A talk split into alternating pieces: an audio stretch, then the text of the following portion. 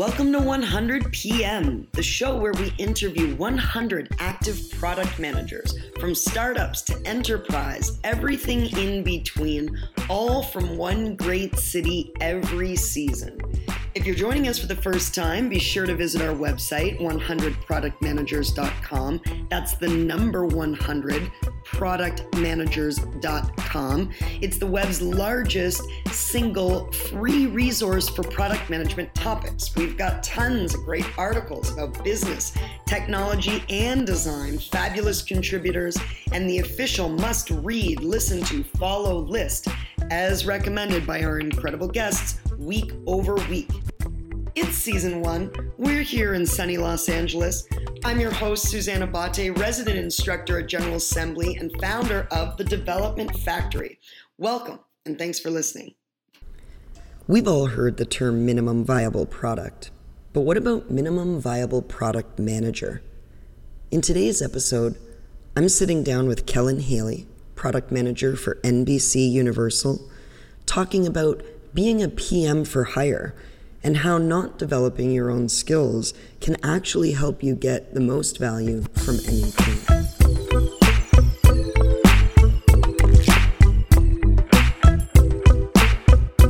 I came from a data analysis type background at UCLA. I was doing MATLAB and like research design for them. And I got thrown into technology and was trying to build an application. I raised a seed round in 2013 for a small app that was, you know, supposed to be a great algorithm-driven type application in the health space. And um, when I got there, I was the person who said, "I'm going to do it all." And I tried to learn how to not only like run the business side or try and dive in and learn as much as I could about technology and side of like monetizing applications in the business side, but I also tried to throw myself into coding and tell myself, hey, like if I'm going to build this application, I need to know how to code.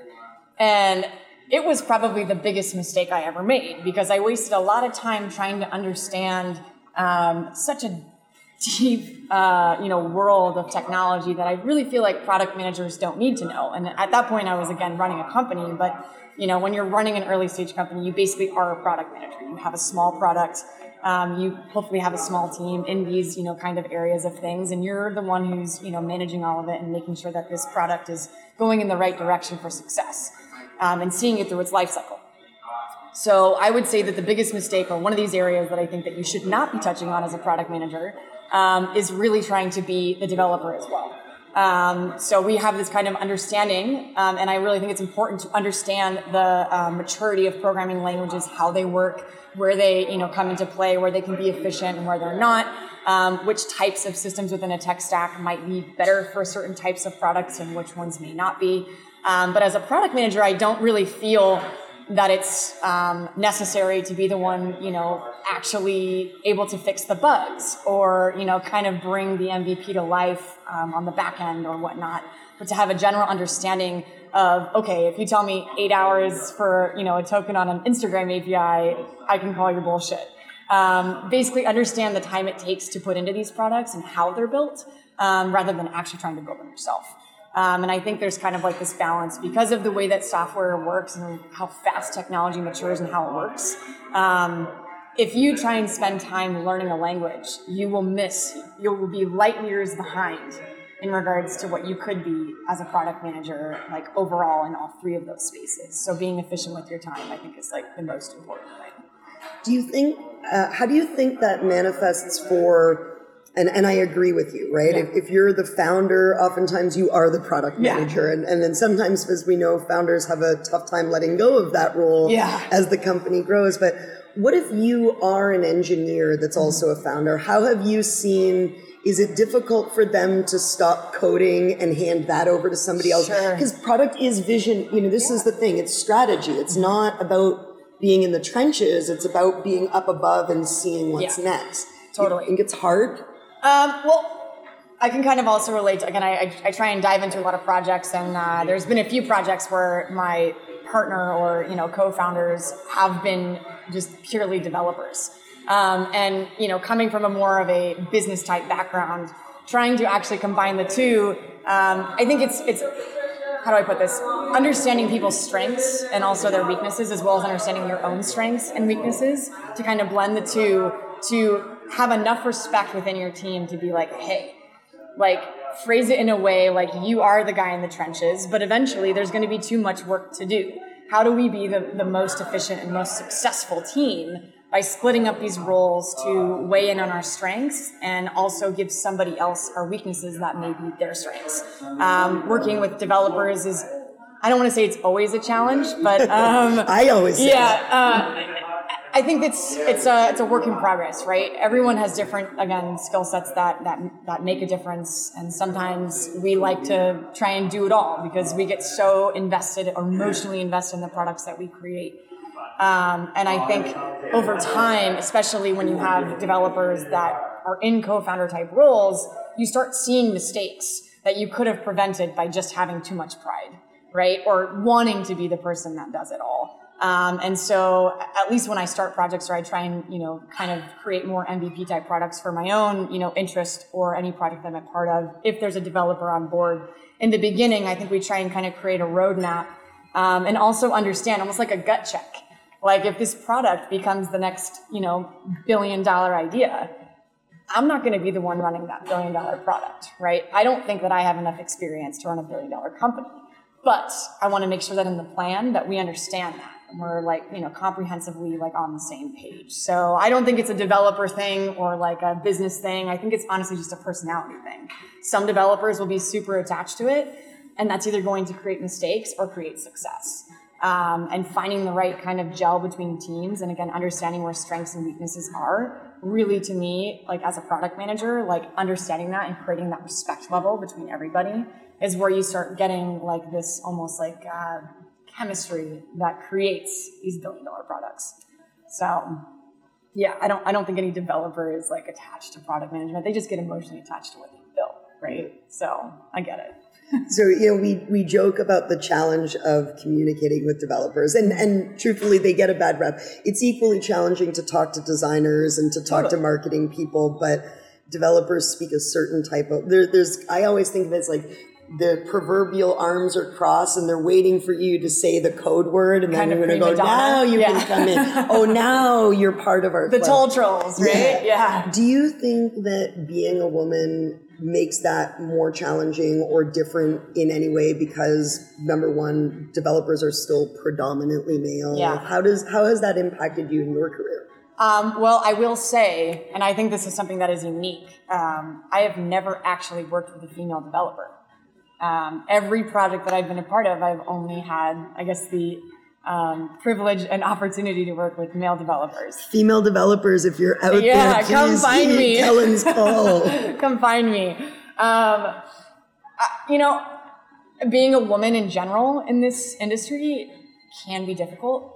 Um, I recently have experienced that a lot. Um, I had a conversation I felt with um, one of the founders of a project I was a part of um, who is an amazing guy, um, really tries to do a lot of good in the world.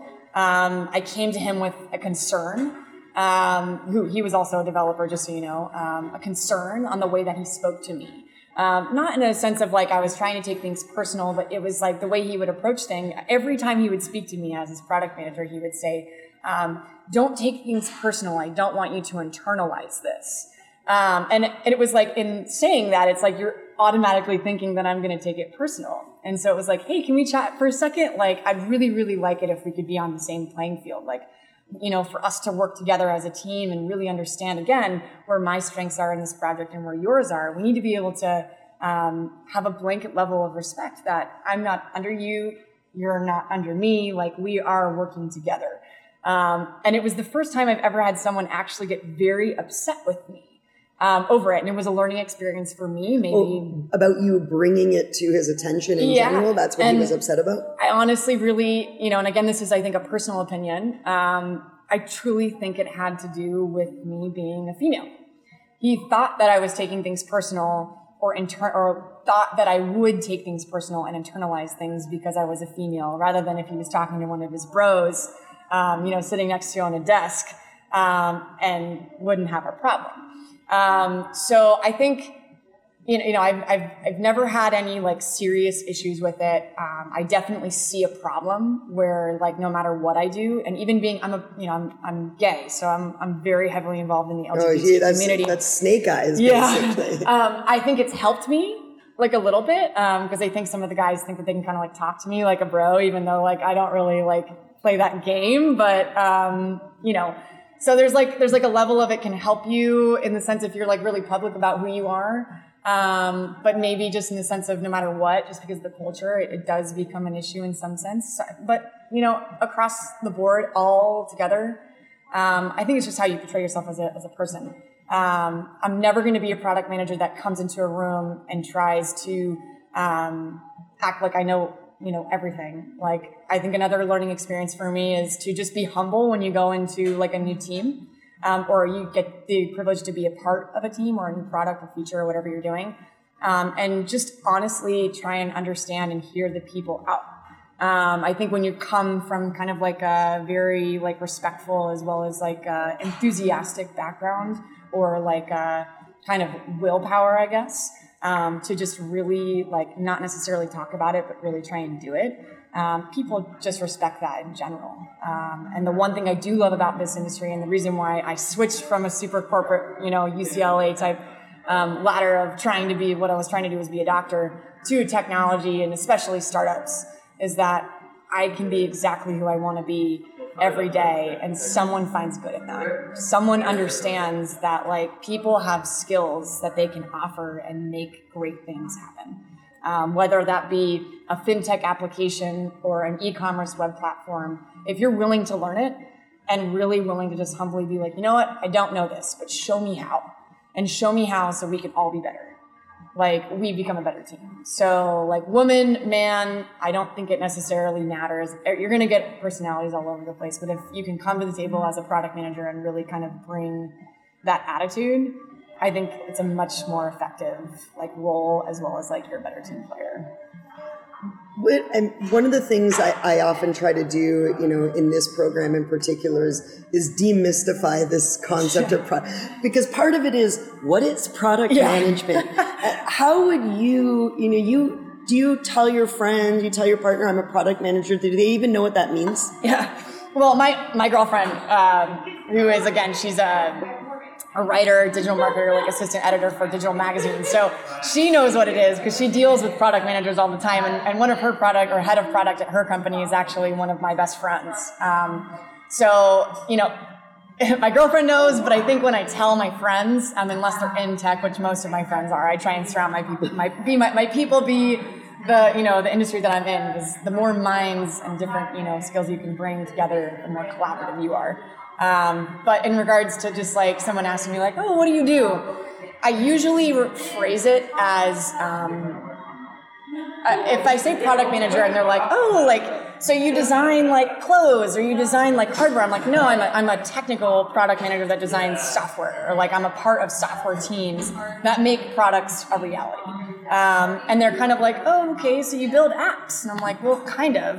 Um, and the way I phrase it is that I'm basically, I think product managers are um, the CEOs of their products, right? Uh, you, you have project management, which is also something different, but also goes hand in hand with product management. Um, you better know how to do it and do it well and just, you know, put in the time to get good at it.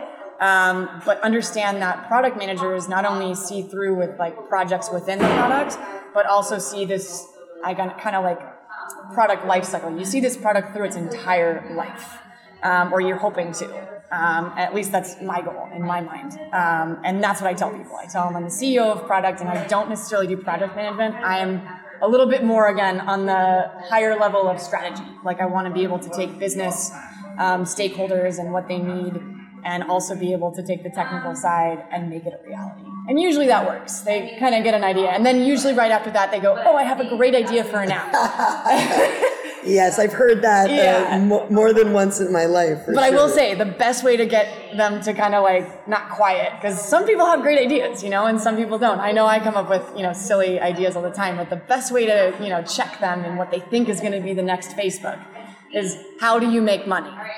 And if they have no way of giving me like a you know reasonable like um, you know monthly, you know, income or revenue, like I'm just like, look, you cannot define products on users. Like it's very like especially now as we go into kind of like a recession. Um, you have to be able to create cash flow positive type businesses. And when you can give me an idea and show me how you're going to make cash every single month from even a small amount of users, if you can make money from day one, then I'll hear you out. Um, and that's how I gut check myself too. I go, oh man, this is a great idea. You know, I'm going to start, you know, putting some requirements together and, you know, put some mock-ups and I'll test it.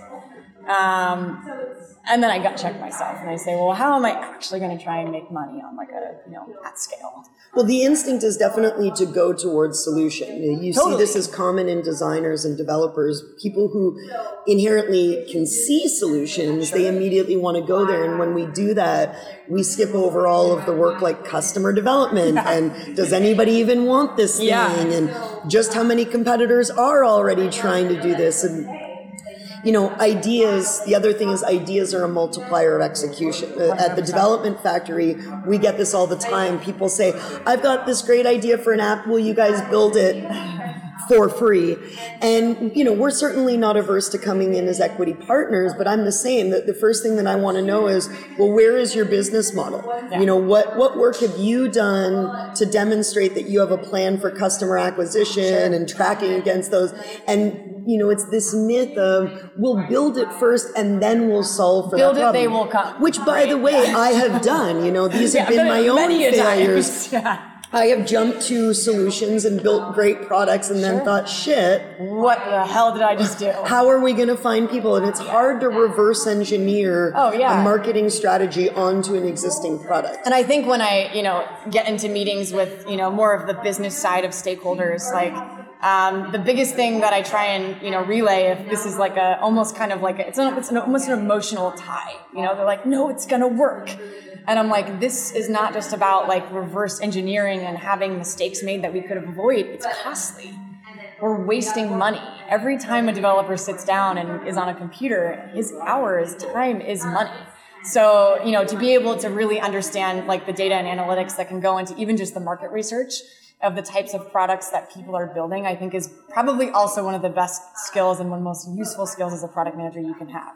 Like I will go and figure out every like, you know, KPI that I can figure out um, for a market or a feature before I even go to the drawing board and try and create mock-ups or kind of, you know, start these kind of like uh, meetings or stand-ups to, to figure out what the next step is.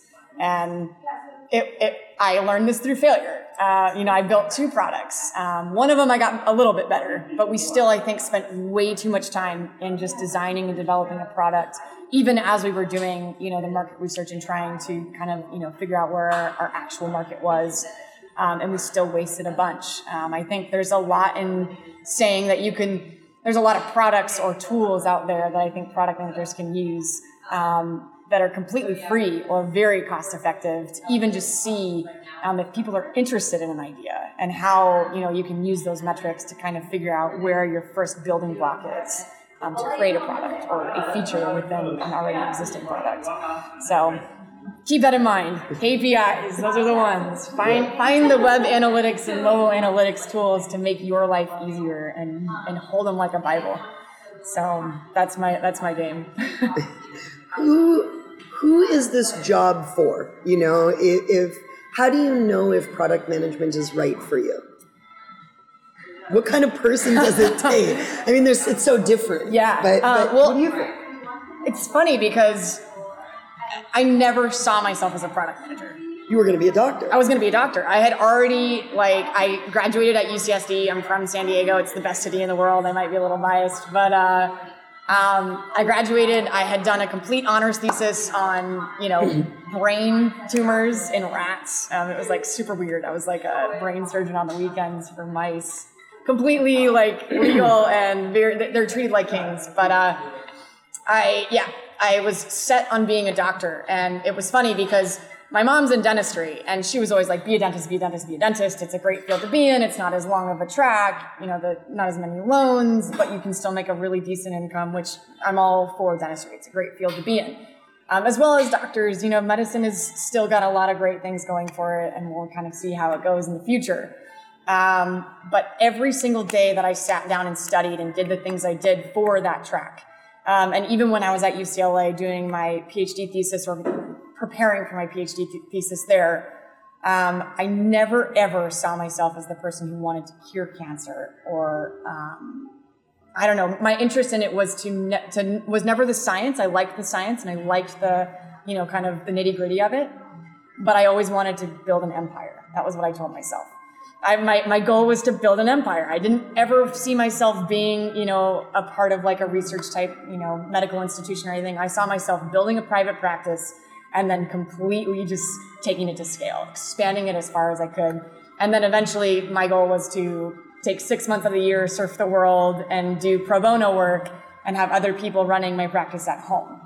Um, but over time, as I got more and more involved in this kind of like ladder of, you know, seniority, I started to realize how much my personality didn't match.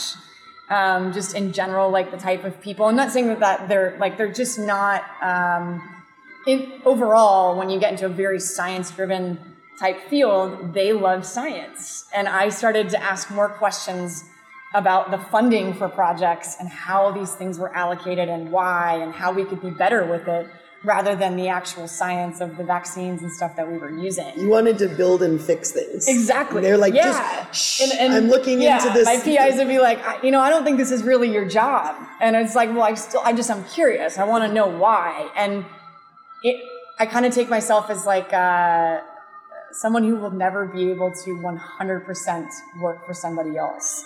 Um, technology, I got driven to technology in particular because I feel as if it's a very open industry where you can come from any background or come from anything and someone will hear you out. If you have an idea and you prove it, it doesn't matter if you're 12 years old or you're 85, as well as as no, no relevance to where your experience comes from. If you prove something and you validate it, and you can continue to validate it and prove that you're willing to put in the time to make it better and, and expand it, someone will hear you out. And just from my own personal, like, kind of broken background, like, that was something that was really meaningful for me. And so, product management to me is the opportunity to own products or projects and really have a say in what goes on, but also understand and learn from the people around you. So, like, my ultimate goal would be to run my own company. Like, I don't necessarily see myself a product manager for the rest of my life. Um, but in saying that, I will always be a product manager in whatever role I do.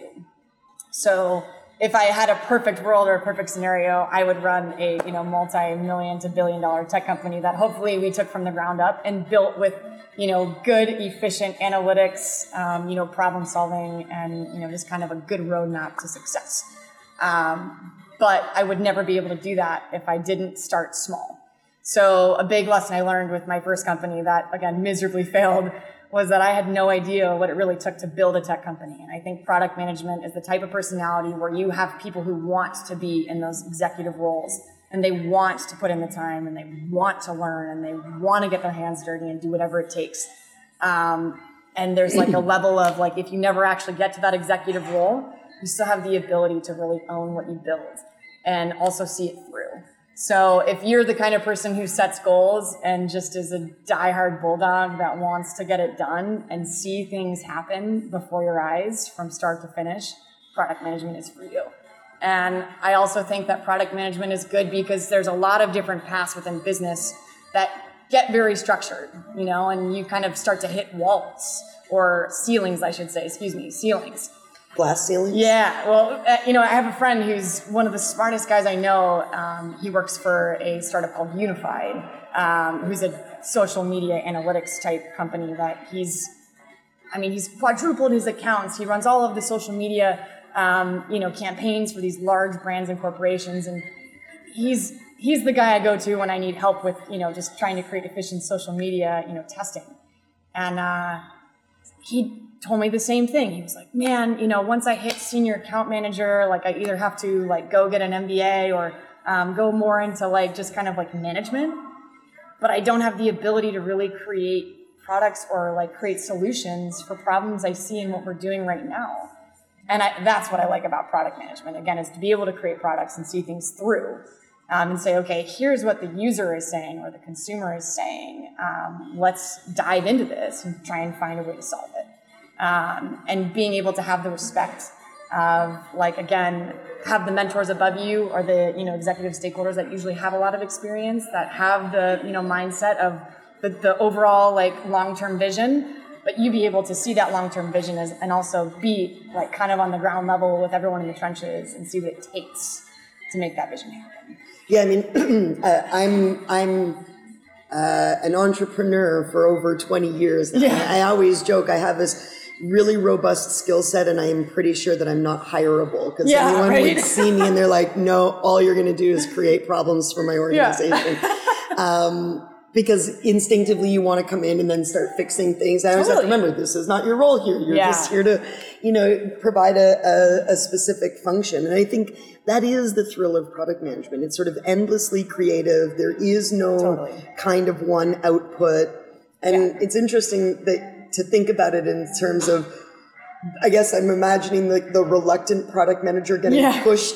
We always we talk about the pressure cooker as this place that sounds really scary. Pressure, it's hot, and then it's like, but we don't want to go. Sure. I don't want to be the CEO. Then I'm just going to be holding Yeah. AGMs and shaking hands. I want to be, you know, in the in the trenches of the figuring it out. Well, and I think that's something to say too. Like, I've I've tried to really grab as many like you know mentors as I possibly can, and especially in the last like year to year and a half. Like, I understand as a product manager how much more I have to learn, as well as like what I have learned, and being a CEO, especially in an early stage startup company, um, you'll notice really quickly that their full time job is basically fundraising if that's their path.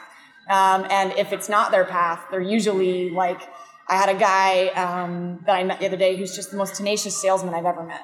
Um, who's the CEO of his company, um, and he doesn't need to raise a round because he's already cash flow positive and doing very well, and hopefully they'll be able to bootstrap and scale. Um, but it just goes to show that his role, the reason why he built that company and he did well, was that he just is an, an insane salesman. He's not a product guy. Um, so he has a product guy, or you know, he has a, a small team that does that. But the CEO himself should not be the one um, making sure that every single metric is matched or every goal is met, like on the day to day, or you know, I would say like you know, again, we do like more like sprints. You know, the two weeks um, that we go through and we kind of go through this like feedback loop. Um, I don't see CEOs doing that, but I do think it's important for them to understand it. Um, so when I see a CEO that doesn't necessarily put in the time to understand it, I see a limitation, um, and not necessarily a limitation that's going to you know determine success or failure, um, but again maybe create problems um, between his team and maybe his executive stakeholders. Um, when it comes to companies also that are, get bigger and bigger, um, their vision or their drive is most of the time to keep their investors happy you know it's it's creating growth exponentially creating that almost kind of like hockey stick graph um, and you can see it even if you look at it from a large scale of these larger corporations like an apple or a microsoft. It's insane how to the t they put their stock prices or how they grow. Um, their revenue growth is is almost like they plan it you know? And um, the product managers don't have to deal with that. Again they have they have the ability to still be a part of it and also contribute to it but and have a say in it but also really focus on the product itself and what what it takes to, to get those numbers. Um, so I would say if you're going to be a product manager, take it as I, I see it as a stepping stone, stone really. Um, in some sense, you either are going to drive yourself through and still end up in a role that's very much like you know leadership, like you're going to have your product managers underneath, um, and I hope that if you you go that route, like when I take talk to you know an SVP of SVP of product or something, um, the understanding role of what it takes to get everything done on the day to day, but also again that understanding of like the really like high metrics level, you know, like business visionary goals. Um, and you're either gonna, gonna be a part of that executive executive team as it is, or run your own. Um, and I think that's the best part about it is there's so much to offer. Um, I'm a product manager that prefers to take contracts, you know, because I have the ability to learn all kinds of things, and I feel like I'm the CEO of every company that, I, that I'm a part of, you know, because they put so much time and effort into their product, and they don't necessarily have the um, experience to build it. So I kind of feel like I have the ability to not only learn, but also really feel like I make a difference. Is there uh, is there any product kind of past or present that you think, man, I would have loved to have been or be mm. part of that product team? Something just just as more like just anything like well, any I mean, just thinking about like I, I will I'll give you the context for this. I'm a big Apple Music okay. supporter. I'm like Spotify, you're done. Apple Music is coming, and everyone thinks I'm Uh-oh. wrong, um, and that's fine. I like the integration sure. and that's really irrelevant. One of my past imaginary jobs that I always thought I would be good at, and I haven't fully abandoned, is being a music supervisor, basically making playlists for a living. Oh, you and, and I, you got a year, huh? Yeah. So I'm, I'm driving and I'm listening to one of the playlists that Apple has recently suggested that I listen to, and I thought, man, that's a new product management role that got created, like person yeah. or people in charge of coming up with lists to keep improving. Yeah. And I thought, can I get into that job and leave sure. behind all of the? Do you have like one um, like that where you're going, oh, you know what would have been awesome? Or you know, I off the top of my head, the one company that always comes to mind that I that I think is really awesome, and I'm and you know I haven't actually been following them too too too much lately, but uh, Lyft. Okay, interesting. Um, yeah, and because those pink mustaches. I am the I'm the most anti Uber person ever. Oh, really? Um, and only because you know I never I never had a bad experience with them. I never saw them as bad. You know, they were definitely the first one that I heard of. Um, I've used them, so I'm not like just someone who was like, Ew, like I'm not gonna I'm not gonna use them. Uh, but I think I think the way that Lyft built themselves as a company was a little bit rebellious. Um, if you look at kind of like their whole like history of things. Um, uh, just looking at the user experience of Uber and how they've changed and expanded, um, to me, it's the cookie cutter. Um, we have hyper growth, and we're going to literally be the big brother of everything, right? And it's it's one of those like kind of chicken and egg problems, right? You have this company that came up with a phenomenal idea, which was by no means original. There are types of there. There basically is the same exact thing. I lived in the Dominican Republic when I was 20, and uh, Uber is everywhere in the world. Um, and we call them, they were basically just the taxis. But what you would do is instead of being on your phone, what they did was just implement a technology for the exact same thing. Like you're on your phone and you, you say, I need a ride. Well, in the Dominican Republic, you literally just go onto the side of the road and you know where these taxi cabs are, or they have like even websites sometimes that'll show you. And you just stop on the road and you put your hand out and you see them and you say, I need a ride. And everyone jumps on. It's like basically Uber pool. Um, what Uber has done is amazing, but I think that they've gotten too big. And so they're, you know, trying to find ways to continue that growth and how they expand. You know, I'm sure they have so much R&D that we don't know about. But I think what such is special about Lyft is that I think they started to realize that Uber was getting very large very quickly. And all they really were focused on was expanding their drivers um, and being able to, in some sense, become profitable, which they still aren't. But what Lyft has done is they said, okay, there's a there's a market of people who would much more appreciate a friendly driver. Um, and so when I go into a Lyft, I feel like their entire mission as a company is to make me like not only give me a ride, but give me an experience.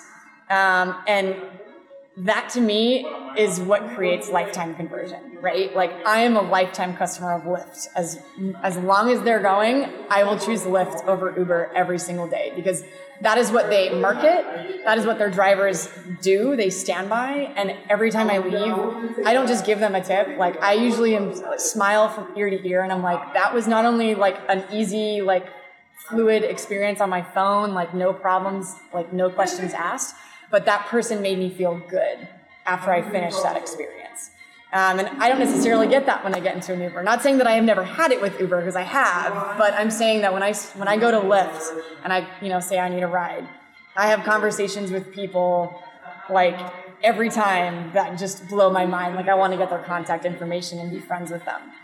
And I think it's because they built their company from the ground up with that exact mission. They said, okay, we, we are not necessarily anything unique from this person or the next person or a sidecar or whatever else, but our mission is to give you the friendly neighborhood driver that's going to make your day. And so that is the product that I'm always like, I love him. And they, they have a really great team, and I really hope that they continue to do well. So well, and it's it's testament to to the importance of creating a unique market position. One hundred percent. I think I see this with my students, my product management students, all the time. Everyone is trying. I had this great idea, but then I started doing market research, and I found out that there's all these competitors. So Oh, forget. It's there's like always gonna be there's always going to be competitors. Don't let that be the thing that that that you know throw in the towel. It's about understanding. Well, where is the gap then? Yeah. And you know, even listening to you describe that, you know, Lyft is smart and says, "Look, we don't have the money, we don't have the scale, Yeah. but but when companies scale, as we know, Yeah. there it creates gaps because they get messy, they overlook things, and no, it's a great example. Totally. As well as I think it's it's interesting to see kind of I you know we kind of have a Spotify example here where we have the music Are industry. you a Spotify fan? Is Well- that like I didn't want to say No, it? well, you know, I, I love. I'm a huge Apple fan. I have like, I am, I'm holding an iPad right now. Like, I have an iPhone, I have a Mac. Like, I'm all about Apple. Um, as well as I was a huge, like, I'm a runner, and so I still use my iPod Shuffle, the one that like doesn't even have a screen because it's small and convenient, and I can run like long Flip it on and it. Yeah. Um, but the reason why I got attached to Spotify was because um, I used to be the person that I hate to say it. I'm gonna come on. Hopefully, I don't get arrested for this. Like, would download a lot of music, like just free, Really? free, right? Um, free. yeah, and so You single-handedly ruined the music. One hundred percent. Yeah, it was all me. It. Uh, but I think I think Spotify just got me as an early adopter because I had the ability to just pay, you know, a monthly, you know, fee, and I had had um, all of the music I was spending hours and hours like trying to download. I didn't have to do that anymore, so it was a huge time saver for me. Um, and I think I just got attached to them as well as um, one one of my mentors is an investor in them, um, and he he used to be um, one of the percussionists for uh, Kanye West and Pharrell and whatnot, and uh, great guy. And I met him actually through my first company with, with UCLA, and he was one of the brand ambassador type guys that was like, all the artists should be with Spotify. Whenever all the artists were like, no, this is ridiculous.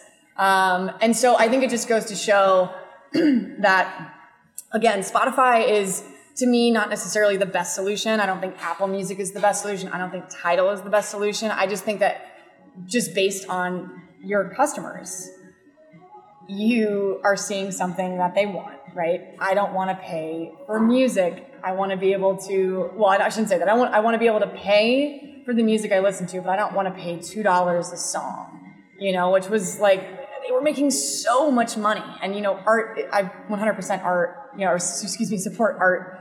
And, you know, I want these guys to get paid. But what they've done is I think they've tried to create a middle ground. And Spotify was just the first one to really kind of hone in on a single solution for that that was legal. Um, that was also in some ways approved by the record labels and how they kind of connected. But what we were getting at was that Spotify um, has now created such a massive um, influx for the record labels that they're all now investing, you know, in Spotify and all these other things because they have to be able to be, you know, create some kind of revenue share with them or they're going to fail. They're going to they're going to go under. And one thing that always gets me with Lyft is that when Uber got their, you know, investor, was it GM, I think, that invested in them or put a big chunk in them? One of the big, I can't remember who it was, the auto companies decided, okay, Uber is going to be the way of the future and eventually we probably won't have cars. So I hope that someone on that team was like, hey, check out the music industry right now, just based on the data and like the metrics involved. Um, we're going to be, we're going to be the record label soon. So let's invest quickly now and hopefully get, uh, you know, some significant share in these companies that are going to, you know, change the auto industry as we know it. And uh, I believe it was Toyota that just put money into Lyft. So Lyft is probably doing R and D as well, and that to me is like a metric of success. You know, when you have one of these larger brands um, that basically is again kind of your controller or like your, you know, person who's doing the puppet work um, with cars, saying, "Okay, you're doing something right. Um, I'm putting money into you." on that level goes to show that Uber is going to do what they're going to do and they're going to be great. Um, they're going to, you know, hopefully continue to, to expand. But Lyft still has, again, that market niche where they can expand as well and still be just as profitable. Well, So- and it's, I think it's equally a warning to companies to embrace the idea of product themselves. I mean, Sure. you know, I'm from Toronto originally, and before we had Uber, we had Hailo. I don't know if you ever Oh, remember. no, I've never heard of it. Okay, that. so Hailo, I think they're still around. They they they started focusing more intently on the European market Oh, and maybe nice. even the South American market. They kind of got pushed out. But but I loved Hailo, you know, and and uh, I remember thinking, so in Toronto, there's a big taxi cab kind of conglomerate called Beck Taxi. And I Ah. thought this is a classic example where if somebody, just one person at Beck had sort of raised their hand and said, we need to get onto people's mobile phones Yeah. and create a better user experience to get people into our cabs. Sure. Hailo itself might not have been able to cannibalize so much of Beck's market share, and, and this is true. I mean, Uber came along because where was New York City Taxi Company? Yeah. I mean, they could have been Uber Sure. just by turning on their Yeah. own product. Totally. So, And I think it, it just goes to show, though, like, um, I think Waze is a good example of this too, um, which got bought out by Google. Um, and, you know, for years we saw those cars driving around, Google making, you know, maps of the world. Um, I always make fun of my girlfriend because one time she called it Google Live View. And I was like, I don't think that's real because if they're doing a live view, that's definitely a violation of our privacy. Um, but we call it Google Live View just because it's funny. But so they're Google Maps and what they were creating and, you know, kind of laying the infrastructure of like the vector format of GPS. Waze took that to a whole nother level. But, you know, Google could have made that.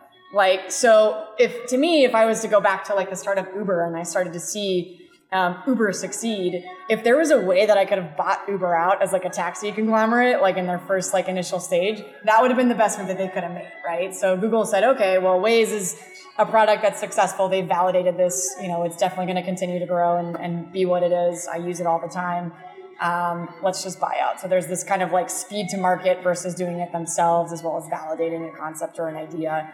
Um, and I wonder, I always wonder that if there's a, if there was a taxi company big enough, or like maybe even like a Toyota or something, to just say, Uber, we're going to buy you for, you know, let's say 250 million before they actually became the 60 billion dollar company that they were, and if if they actually would have taken the acquisition. So you just never know, right? this is true. What, uh, two more questions, three more questions. Whatever you need. What advice would you give somebody? So you know someone's listening in and they're going that's me. I'm that entrepreneurial spirit. I'm that bulldog. I'm going into pro- forget my med school Yeah. you know. I'm going into product just like kellen um, what advice would you give to somebody who doesn't know the first place to start Hmm. but has this drive this spirit? They want to do this. Sure. Um, network.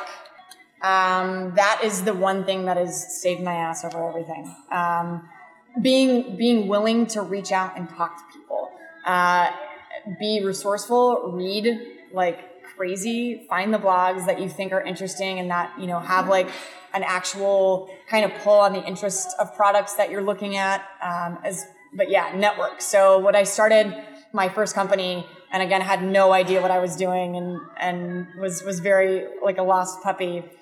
Um, I started to reach out to people on LinkedIn, um, just cold messaging. Like I had kind of like almost like an internal CRM type platform that I used to just kind of track where I was in regards to conversation, but it basically was sales. Um, I was like, hey, you know, I, I would make it personal though. Like if I saw someone that was, you know, maybe like head of product at Airbnb, like or you know VP of product, um, I'd be like, yo.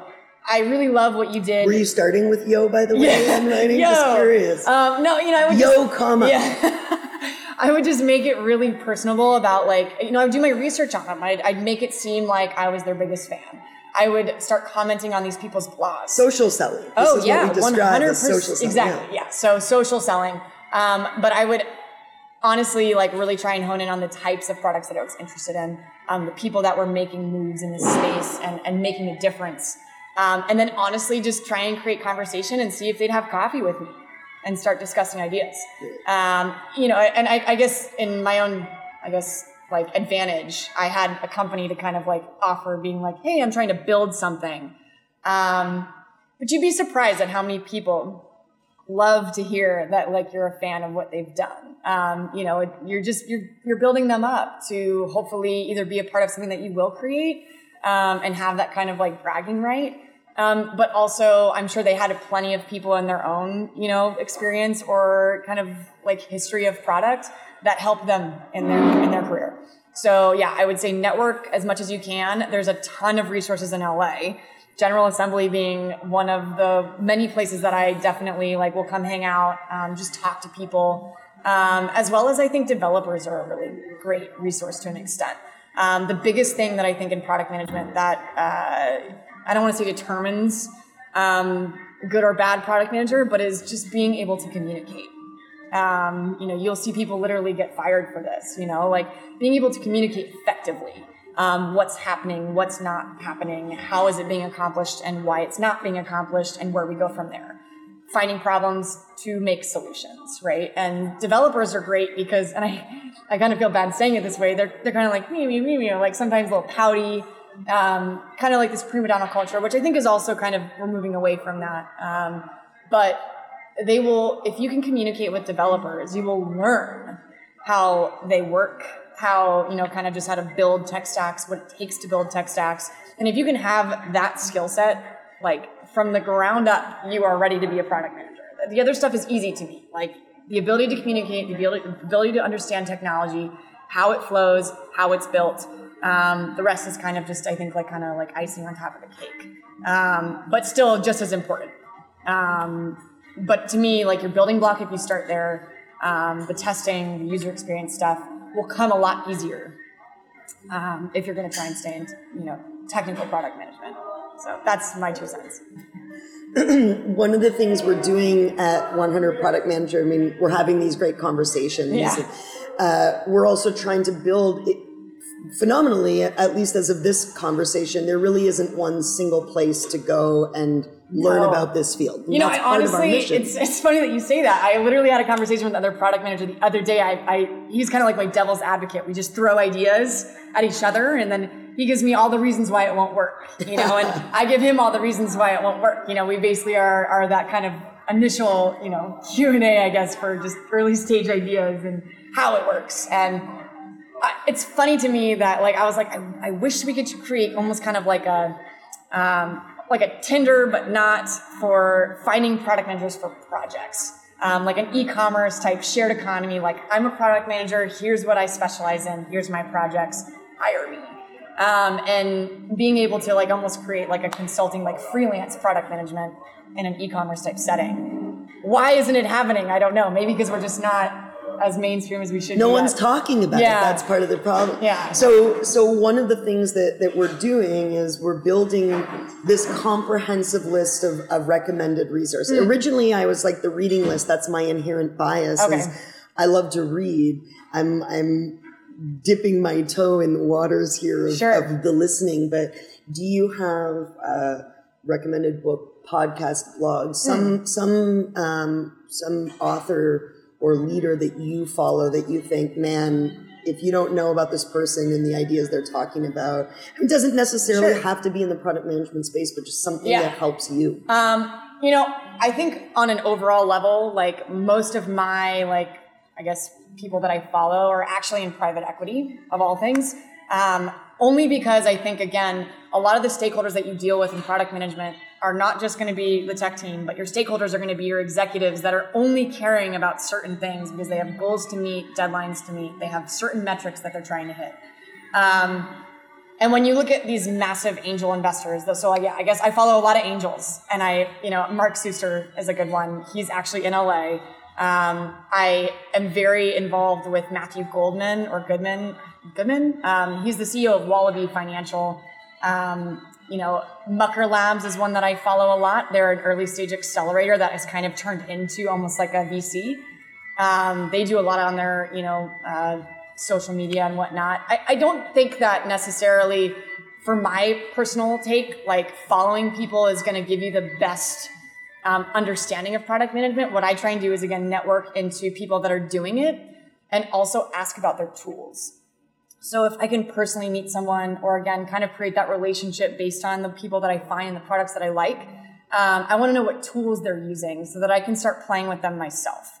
Um, if there's any kind of books or types of books that I would recommend, um, agile, um, definitely agile Scrum type methodology is the way that I do my own product management. I think that most smart companies are kind of going that direction.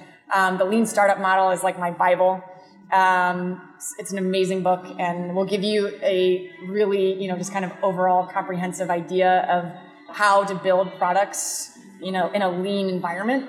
Um, Yeah, I, I think it also really just depends on where you're trying to go. If you're trying to go into data and analytics and build, you know, or maybe like AI type technology, you want to be a product manager that focuses more on VR and gaming. These are the types of fields you should be looking for, you know, any kind of blog, any kind of books that interest you. But you're not really going to get, just like in college, you, you read all day long and it's great. You get a general over, you know, kind of oversight of what's happening. But until you actually start talking to people that are doing it and actually sit down on a computer and play with Jira or, you know, play with Trello or do whatever kind of project management and product management and whatever else that you think you're actually going to be doing, you're not going to actually really understand what's happening. Um, and if even if it just means that you're trialing all these different products and you get on Sketch and you start to you know play with wireframes and ask questions in forums and kind of figure this out, um, you don't you don't have to come from a corporate company. You you could be a total scrappy, um, just really well-rounded person who understands what it takes to be a product manager. And I, and I honestly believe that the right person will find you, and you can definitely build products. Is there a tool then in, in all of your canvassing for what everyone's using? Um, What's the most exciting tool that you just got introduced to? It, well, I shouldn't say that. Well, I haven't. You know, I've been. I feel like I've been using a lot of um, well-known tools um, recently, um, but I will say that uh, it's a, it was actually a marketing product, and SumoMe um, which is pretty, it's, it's basically just a, a, marketing analytics or web analytics platform that was a better experience for me in regards to heat mapping. Um, but they have a multitude of widgets that go into landing pages. Um, and I think they're kind of like on the cutting edge of like, I guess like the initial kind of like validation of like the types of markets you're trying to test. Um, they have the most amazing tools I've seen um, to kind of quantitatively like assess that. Um, so as a product manager, I've been like pushing for them, and they're also really cheap. They're really cost effective. But there are many other tools that do that. I mean, they're not the only ones. Um, so, and I think that's something that you'll find too. Um, is there are definitely like you know kind of like sections or types of things you have to you know kind of really hit um, and make sure that you kind of monitor as your metrics. Um, and you know, Google Analytics is probably one of the big ones for web. Um, you know, then you have like something like Kissmetrics or something like that. Um, you you want to do heat mapping. You have even just through iTunes Connect for mobile, like a lot of the app analytics you can really hone in on App Annie, how you're doing your keywords. There's optimization, all these other things, um, and there are always going to be 15 to 20, you know, companies that are all doing these things. So I don't have an exact tool that I would say like, oh, this is what I'm using and that I'm like super fond of or that I've been introduced to. There's always new tools. Find the ones that work for you. Find the ones that are going to make you the most effective. Find the ones that are going to keep you like on track with your goals as well as your team's goals as well as your, your stakeholders' goals, and you will be fine. Most people don't care what you're doing every single day. Your success is is literally measured on the success of your product. So I think that if you can be cost effective, have you know the respect of everyone involved, and really keep that overall long term vision, you will be successful. Do you have, uh, Kellen, kind of a, a quote or mantra that you know?